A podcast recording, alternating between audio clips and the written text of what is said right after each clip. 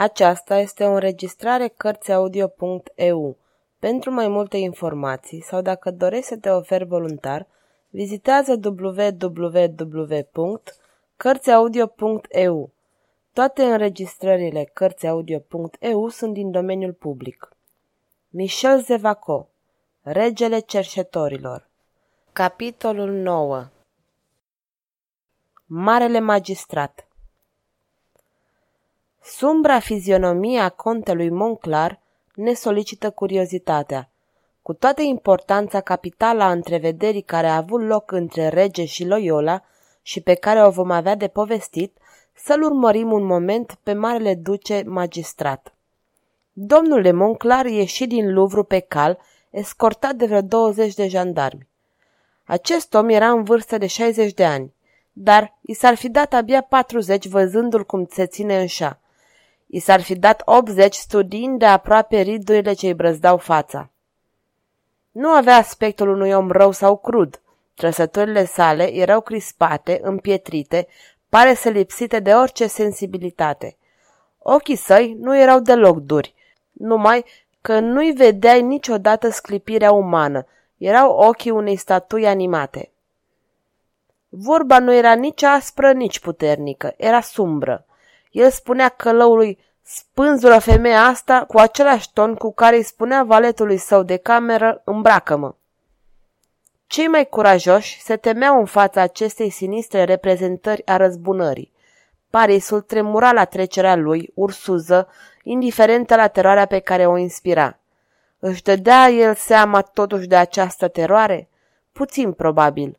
Se spunea că marele magistrat bravează până în temeritate. În diverse rânduri pătrunsese singur, fără arme, în locuri rău famate, de unde nu mai ieșai viu. Apărea câteodată în cârcium rău famate, bântuite de desfrânați și ticăloși și, la apariția sa, se făcea o liniște de moarte. În realitate, contele de Monclar nu cunoștea frica pentru că frica este un sentiment și poate că în ființa lui nu mai exista un sentiment viu. Zău era un cadavru care mergea, vorbea, foarte puțin de altfel, și existau multe superstiții în legătură cu teroarea pe care o răspândea în jurul lui. Tribule îl numise Arhanghelul Spânzurătorii. Asta îi convenea de minune. Această schiță rapidă, și pe care o vom întâlni mult timp, era necesară. Domnul de Monclar mergea la zece pași înaintea ofițerului care comanda escorta, era obiceiul său, el a stabilit așa de când i se întâmpla să murmure printre dinți cuvinte ciudate. Poate că nu vroia ca aceste cuvinte să fie auzite. Stătea țeapă în înșa, îmbrăcat în negru pe un cal negru, statuie sinistră, imaginea de doliu, unde nu se vedea decât pata palidă, lividă, a unui obraz rigid. Dădea ocol mulțimii străzilor ce se revărsau în curtea miracolelor, a idoma atâtor pârâiașe urât mirositoare ce ajungeau într-o cloacă.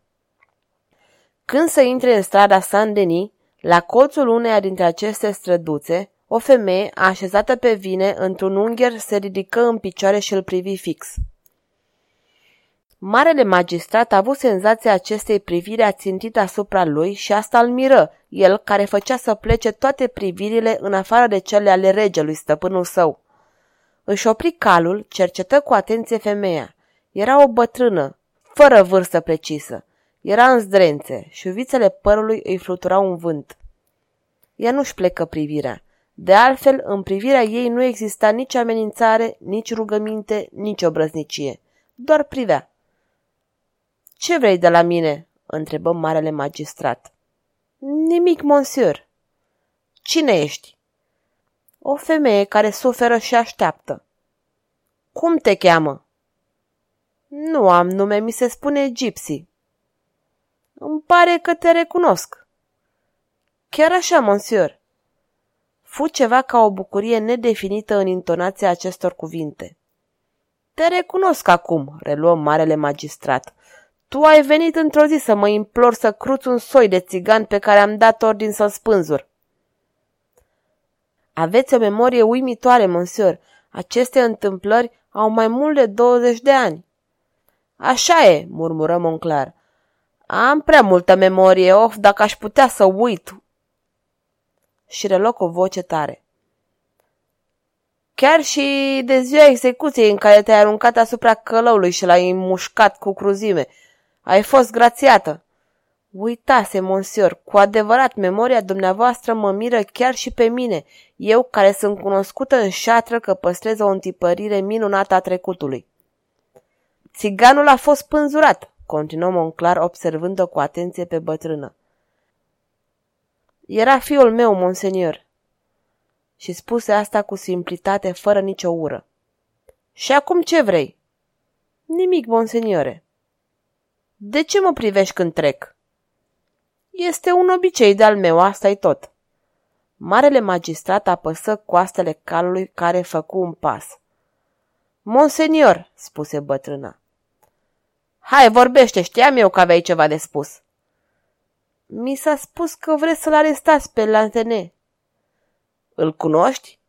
Destul ca să mă interesez de el și apoi mă interesează mai ales o fată tânără, o fată numită Avet, fica unui editor, care locuiește prin preajmă. Acești doi copii se iubesc, monsenior. Ești sigură de asta? Sigură, de asta vă și rog pentru ei, monsenior. Dacă Lanthene este pierdut, Avet va fi tare tristă și tatăl e la fel. Rugămintea părea atât de puțin o rugăminte încât marele magistrat a avut rapid intuiția că bătrâna punea la cale poate cu totul altceva decât fericirea vetei și a lui Lanthene. Dar altfel nu binevoi să-i răspundă și își îndemnă calul. De data aceasta, Gypsy nu mai încercă să-l oprească. Dacă marele magistrat s-ar fi reîntors în acest moment, ar fi fremătat de teroare, el cel impasibil, sub privirea de ură înfricoșătoare cu care îl străpungea ciudata bătrână. Informația este bună. Lantene primit la dole. Vom prinde doi iepuri dintr-o lovitură. În momentul în care Monclar și escorta sa dispăreau în colțul străzii Saint-Denis, un tânăr ieși dintr-o casă și, zărind-o pe bătrâna Gypsy, înaintă către ea. Bătrâna nu-l văzu că vine. Era preocupată de simțămintele care îi pustiau fără îndoială în această clipă inima și mintea. Tânărul, apropiindu-se de bătrână, o privi cu milă și repulsie în același timp. O atinse pe umăr. A avut o tresărire violentă ca dintr-un vis adânc, fusese prea repede adusă la realitate. Lanțene, bângui bătrâna trecându-și mâna uscată pe fruntea săpată de nenumărate riduri. Ce făceai aici, mamă Gypsy?" întrebă tânărul cu o voce tandră și gravă. Nimic, copilul meu, știi? Îmi place să rătăgesc pe străzi, este o amintire a vieții mele pribege de odinioară, pe când umblam în lungi călătorii cu omul meu. Biata mamă, Gypsy, nu te-ai hotărât așadar să locuiești într-o casă ca lumea, să te îmbraci, să trăiești în tihnă, să cauți în sfârșit un pic de bunăstare și de fericire. Știi totuși că îți ofer toate aceasta, mama mea bună. Vino să locuiești cu mine, îți voi face viața liniștită și îți voi asigura o bătrânețe tihnită. Da, da, știu că mi-ai păstrat o frumoasă recunoștință, copilul meu. Ai o inimă bună. Nu mai adunat tu după drumuri biet orfan ce eram abandonat de cer și de oameni? așa și tu ești singura legătură care mă ține în viață. Nu te iubesc decât pe tine pe lume. Bătrâna fixă o privire stranie asupra tânărului. Cel pe care ea îl numea Lantene resimți o neașteptată senzație de spaimă pe care o încercat de mai multe ori în fața lui Gypsy și pe care și-o reproșea ca pe o ingratitudine perversă. Mască aceste simțăminte și reluă cu aceeași voce miloasă. Biată Gypsy, mă iubești atât de mult, sunt copilul tău. Copilul meu scump, da, scump. Tu nu știi cât de scump ești pentru mine. Dacă cineva ți-ar face vreun rău, aș fi capabilă să-l omor. Liniștește-te, mamă, sunt în stare să mă apăr. Arată-mi palma. Ea îi apucă palma tânărului care, cu toată recunoștința sa, cu toată afecțiunea pe care căuta să și-o impună, nu putut să-și reprime un gest de repulsie. Văd în palma ta lucruri foarte curioase, copilul meu, spunea bătrâna aparent foarte atentă la ce ghicea. Hei, făcu Lantenesu râzând cu reținere. Iubești, ești iubit, vei fi fericit. O frumoasă căsătorie are să-și încununeze iubirea.